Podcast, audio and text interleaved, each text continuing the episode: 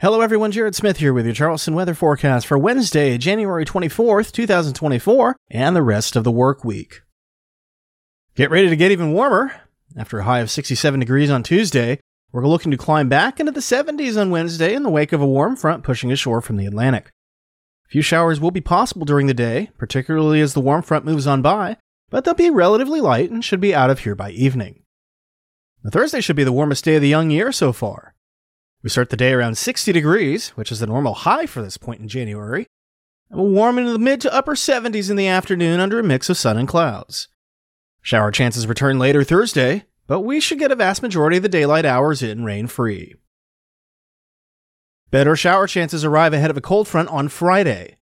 Temperatures will once again start impressively mild, generally in the low 60s, and will warm into the mid 70s in the afternoon. There will be a risk for showers throughout the day, and we might hear some rumbles of thunder too. However, the parameters don't look too concerning for severe weather. Rainfall could be a little heavier than previous days, but we're still not expecting anything too disruptive.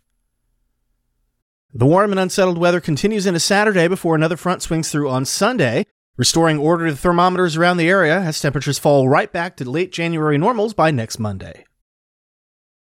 And that was Charleston Weather Daily for January 24th, 2024. I'm Jared Smith. Visit chswx.com anytime for your latest Charleston weather conditions, alerts, and forecast updates. Thanks for listening, and I'll talk to you tomorrow.